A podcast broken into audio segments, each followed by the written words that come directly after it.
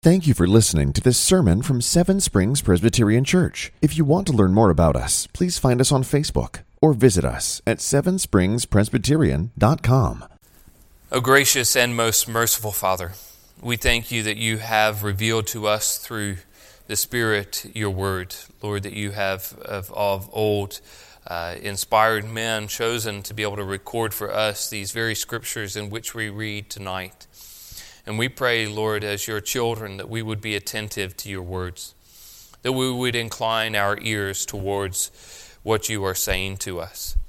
Let us not escape from your sight, but let them be kept close to our hearts, that we would meditate on it day and night, finding our hope not in this world in which we live, but the word in which you have given to us. We pray this in Jesus' name. Amen. Hear now the word of the Lord from Obadiah. Uh, verses one to nine. This is God's holy, inerrant, infallible word. Please take heed how you hear. The vision of Obadiah. Thus says the Lord, of God, Lord God concerning Edom. We have heard the report from the Lord, and a messenger has been sent among the nations. Rise up, let us rise against her for battle. Behold, I will make you small among the nations. You shall be utterly despised. The pride of your heart has deceived you, for you live in the clefts of the rock, in your lofty dwelling. You say in your heart, who will bring me down to the ground? Though you soar aloft like the eagle, though your nest is set among the stars, from there I will bring you down, declares the Lord. If thieves came to you, if plunderers came by night, how could you be destroyed? Would you not steal only enough for themselves? If grape gatherers came to you, would they not leave gleanings? How Esau has been pillaged, his treasures sought out. All your allies have driven you to your border. Those at peace with you have deceived you. They have prevailed against you. Those who eat your bread have set a trap beneath you. You have no understanding. Will I not on that day, declares the Lord, destroy the wise men out of Edom, and understanding out of Mount Esau, and your mighty men shall be dismayed, O Teman, so that every man from Mount Esau will be cut off by slaughter. The grass withers and the flowers fade, but the word of our Lord will stand forever. Obadiah is a book of great tension. Like mentioned before, it's that Thanksgiving meal with the two uncles that always constantly fight with each other. That it's a story with a rich history of wrong done from one side to another. But the one in the wrong believes they have done nothing wrong. That tension which can be cut with a knife. The example of that car ride home and the husband of the wife who support different rival teams, and they both make the playoffs, and they finally go and watch this game, but only one can win. Only one team did win. And that car ride home, that tension in that car. And Obadiah is that story in the book of what finally did happen to that tension. Last time we tried to wrap our heads around this tension, and I think the best summary, he said, I could have missed a whole lot of sermon and you would have given me all this cliff notes, but yet we find ourselves here. The best summary that we find is given in Genesis chapter twenty-five, where these two these two children are struggling in the, the wombs of Rebekah. And she inquires on the Lord and she asks him, why is this happening to me? And the Lord responds and he says, two nations are in your womb. The two peoples from within you shall be divided. The one shall be stronger than the other. The older shall serve the younger. When her days to give birth were complete, behold, there were two twins in her womb. The first came out red, all his body like a hairy cloak, and they called his name Esau. Afterward, his brother came out with his hand holding Esau's heel. So they called his name. His name was called Jacob. Isaac was sixty years old when she bore them. Here you have two brothers who would become two nations, Edom and Israel. A history of ups and downs. And we begin with a very simple instruction. The first words tell us where this is going. Here we have Obadiah, the worshipers of God is another way to be able to translate that, but a person named Obadiah, a prophet. And he says, a vision of Obadiah, thus says the Lord God concerning Edom. We have heard the report of the Lord and of a messenger who has sent among the nations. Rise up, let us rise against her for battle. Behold, I will make you small among the nations. You will be utterly despised. And here God sends a message directly to those in Edom, and he says, you will be small. You will be utterly despised. Now, although the Hebrew word is not the same, I think we can make a connection in the English translation that here Esau despises his birthright, which is the promise of the inheritance of God. And here we see that now, years later, it's not Edom who will despise the Lord, but the Lord who will despise Edom. You see here the power of God over all the nations. That here, God is the one who has said, I am the one who is going to make you small. That over the course of history, we see nations come and rise and fall. And we can look at many historical factors of what the case is. But ultimately, we see that it's the Lord's hand that does this. It's the Lord's sovereign power and might over all nations. So what do we see that God warns the people of Edom? First thing is the enemy's disdain in verses three and four. The pride of your heart has deceived you. You have live, you live in this clefts of the rock, your lofty dwelling, and you're saying in your heart, who will bring me down to the ground? Though you soar aloft like an eagle, though your nest is set among the stars, from there I will bring you down, declares the Lord. Here Edom has puffed up chests in their pride and boasting of what a great nation they are, what a secure nation they are. We have all the securities that we need. We find ourselves high up in the rock where people cannot reach us. We dwell amongst the eagles. No one can bring us down from this high place. But as the author of Proverbs writes, pride goes before destruction, and a haughty spirit before a fall. James Montgomery Boyce said the root of pride is saying that we can do without God. And so too, this is what the people of Edom are saying, that we are a great and mighty nation because of who we are, where we find ourselves. This mountain in which we dwell, Mount Edom.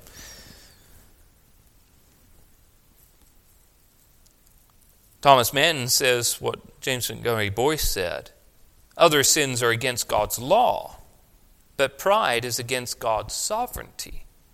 What you say is not only we can do without God, but God is not sovereign. We are sovereign over God. We saw that we are blessed on this mountain because God has given it to them. It's their possession, and God tells them that He has given it to them. But where do they sit? And they boast. Not in the Lord's gift to them, they boast in themselves. They stand on top of this mountain t- taunting all and say, who can bring us down? No one can defeat us. But then what happens? God speaks. He utters that other people not, might not be able to make you bring you down, but He says that He will bring you down. He will bring you down from this high place of boasting. He will make them small and despised. Second thing that we see in this passage is the enemies deceived in verse seven. All your allies have driven to your border. Those at peace with you have deceived you. They have prevailed against you. Those who eat your bread have set a trap beneath you. You have no understanding.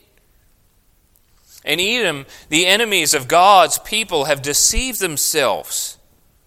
They have also been deceived by others. You see here a picture of double-crossing between all these surrounding nations. They are willing to go back on their word. Now, we will not consider this a long time, but see how in verse seven it fits with verse one. that we have heard a report from the Lord. A messenger has been sent among the nations. Rise up, let us rise against her for battle. Here the Lord is dealing with Edom. But how is he dealing with Edom? He's using other nations that are around him. Just as he is making other nations small in Edom, he might be raising up other nations to be able to use them for his purposes and his wills. His will. It's a mind-boggling thing for us to be able to wrap our head around this. The God uses nations rising and falling to be able to accomplish his means. The third thing that we see in this passage is the enemy's destruction in verses five and six and then eight and nine. And this is where we'll spend the majority of our time tonight. I know you got your hopes up thinking three points already. This is going to be a shorter sermon. Well, we shall see. But in verses five and six, Obadiah writes, if thieves came to you, if plunderers came by night, how you would have been destroyed. Would you not steal only enough for themselves? If grape gatherers came to you, would they not leave gleanings? How Esau has been pillaged, his treasures sought out. The first part is, is their destruction found in these two images, a thief and grape gatherers. But the, the idea carries the same premise that normally you would go in as a thief and you would only steal able, what you were able to use for yourself. That you would only get what you could carry, what you could eat. But here the image is not that they will come through and only take what they need. They will come through and leave nothing. But secondly, in verses eight and nine, will I not on that day, declares the Lord, destroy the, destroy the wise men out of Edom, and, and an understanding out of Mount Esau. And your mighty men shall be dismayed, O Teman, so that you, every man from Mount Esau will cut off by slaughter. Now we see here a specific term used throughout the whole Bible, that day. That day that is coming where that destruction and desolation, they will face the judgment of God. Now often this is referred to or called the day of the Lord. Now depending on when you think Obadiah is written, if you believe he's written early as the ninth century, this might be the, one of the first times this phrase is really used. Isaiah uses it in chapter thirteen. Where he says, the day of the Lord comes, cruel and wrath and fierce anger, to make the land of desolation and destroy its sinners from it. From the stars of the heavens and their consolation will give not give their light, and the sun will be dark, it is rising, and the moon will not shed its light. I will punish the world for its evil, and the wicked for their iniquity. I will put an end to the pomp of the arrogant, and lay low the pompous pride of the ruthless. I will make the people more rare than fine gold, and the mankind of the gold of Ophir. Therefore I will make the heavens tremble, and the earth will be shaken out of its place, the wrath of the Lord of hosts in that day of his fierce anger.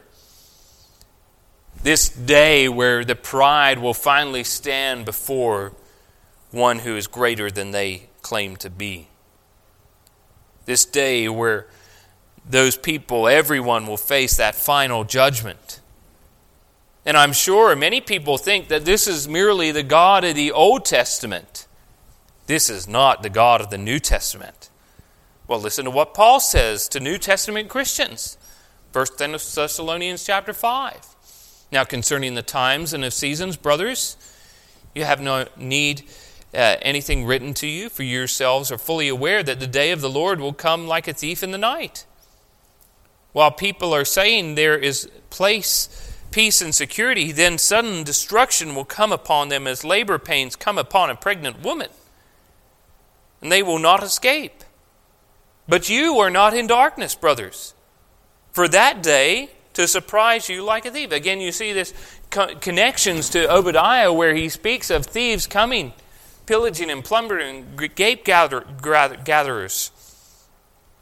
Coming like a night, and here Paul is picking up on these themes of that day that the, where the thief will come in a night. Or again, Paul writes in Second Corinthians chapter five, for we must all appear before the judgment seat of Christ, so that each one may receive what is due for what he has done in the body, whether good or evil. or even not just from the Apostle Paul, but what about the mouth of Jesus? Look at Matthew chapter twenty-five or John chapter John chapter John. John chapter five, do not marvel at this, for an hour is coming, that when all who are in the tombs will hear his voice and come out, those who have done good to the resurrection of life and those who have done evil to the resurrection of judgment. That day is coming. Or even when we consider that great and glorious verse, which many people know, John three sixteen, speaks not only salvation found in Christ, but condemnation and judgment found through Christ as well. John three sixteen, we know it all too well. For God so loved the world that he gave his only Son. Whoever believes in him shall not perish, but have eternal life. But continue to listen to what Jesus speaks. For God did not send his Son into the world to condemn the world, but to, in order that the world might be saved through him. Whoever believes in him is not condemned, but whoever does not believe is condemned already, because he has not believed in the name of the only Son of God. And this is the judgment.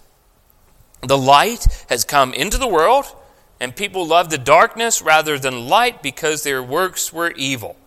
For everyone who does wicked things hates the light and does not come to the light, lest his works should be exposed.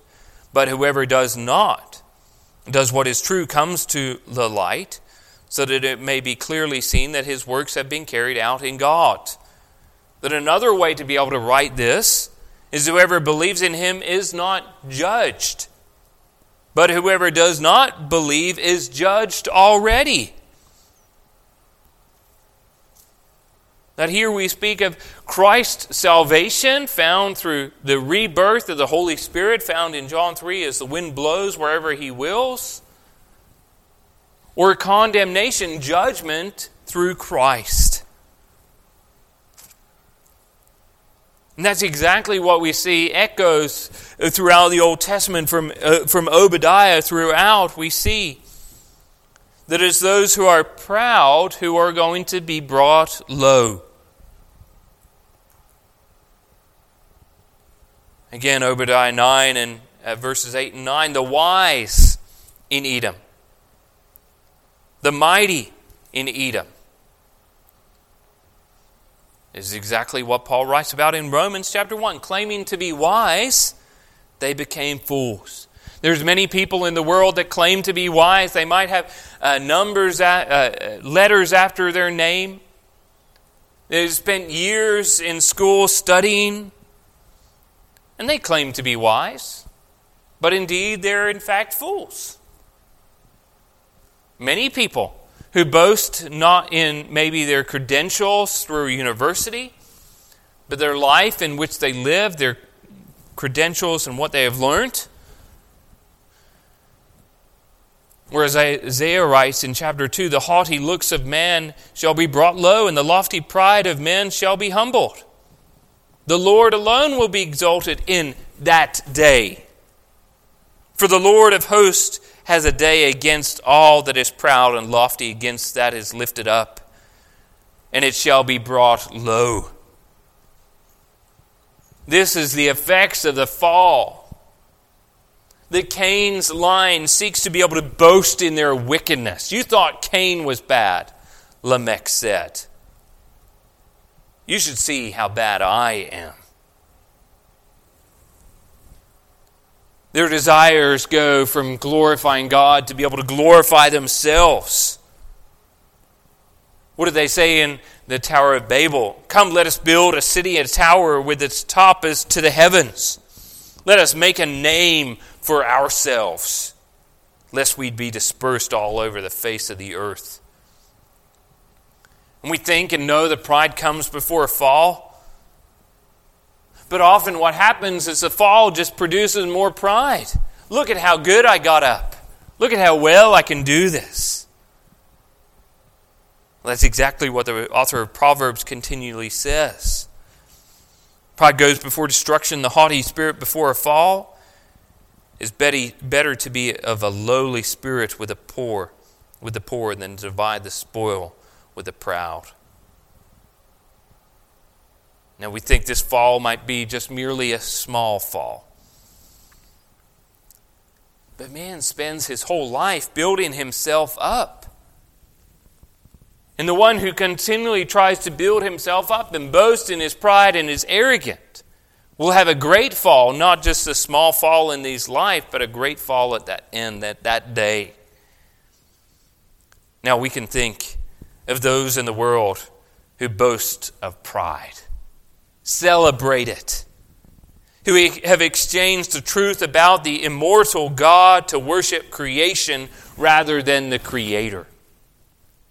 Claiming to be wise, they are in fact fools.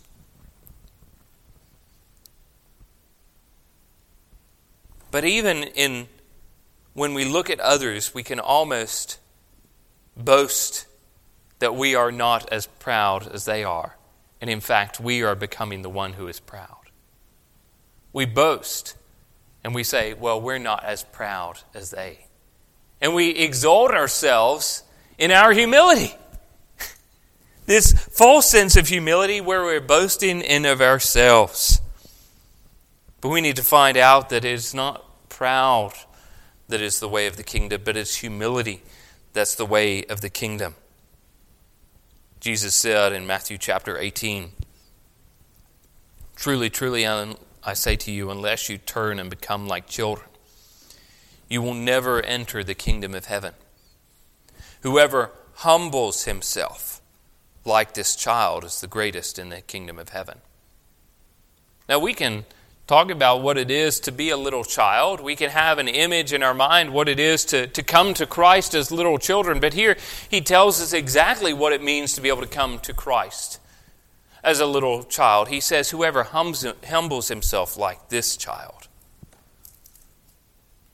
The example is that the way of the kingdom is that you come in all humility, not boasting in your humility, which is proud and arrogant, becoming in all humility, boasting in Christ.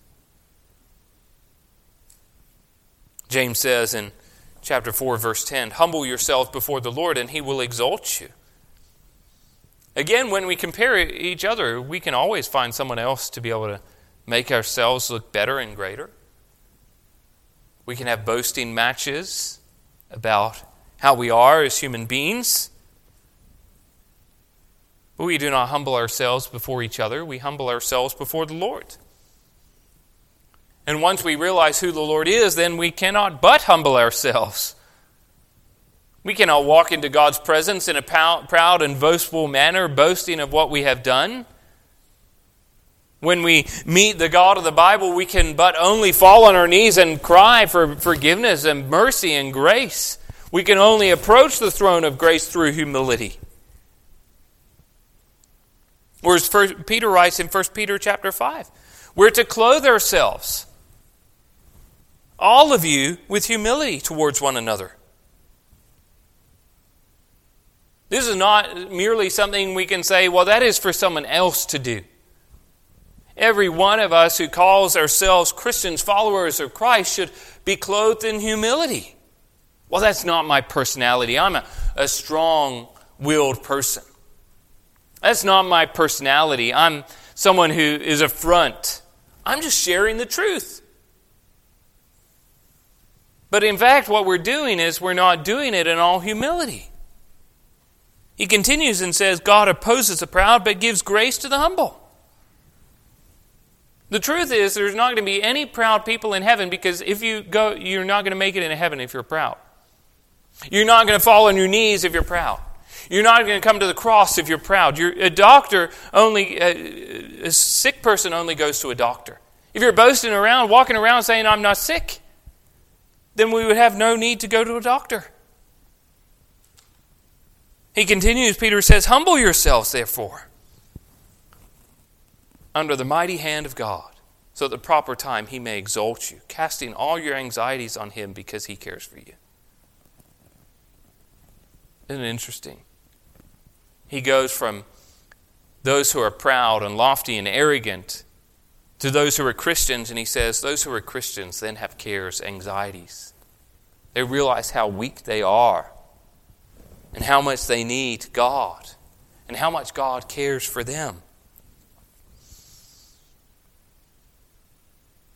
And when we really understand this, we really understand where we stand. There is no boasting.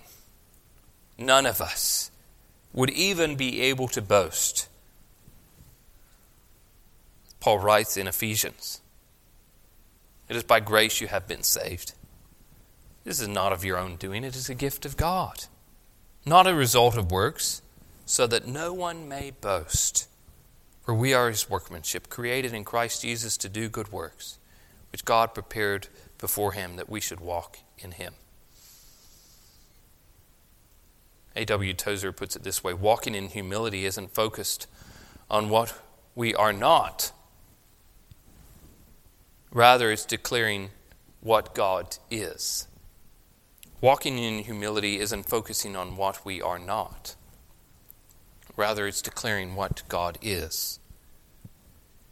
He continues and says, "The weak man is not a human mouse, afflicted with a sense of his own inferiority. He has accepted God's estimate of his own life. In himself, nothing. In God, everything. If he knows well that the world will never see him as God sees him, and he has stopped caring." Humility is not merely just thinking, oh, I'm just not humble, I'm not proud. Humility is realizing our stance before God. That in ourselves we have nothing to bring. It's only to the cross of Christ we cling. That in God we have everything. What is more humbling than that? It's not merely that we stop being proud, but we turn to the one who humbled himself. That we are to have our, this mind among ourselves, as Paul writes in Philippians, which is ours in Christ Jesus, who though he was in the form of God, did not count equality a thing with God a thing to be grasped, but emptied himself by taking the form of a servant, being born in the likeness of men, been found in human form. He humbled himself by becoming obedient to the point of death, even death on the cross. We can read through Obadiah and think, of course, they're standing on top of a mountain boasting, who will bring us down? But don't we do this in our life? Boast in ourselves, in what we have done, what we have accomplished. Instead of following the example of Christ in all humility, who considered himself, though he's in the form of God, did not count equality a thing to be grasped. What does he do? He empties himself, coming as a servant, as a likeness of men.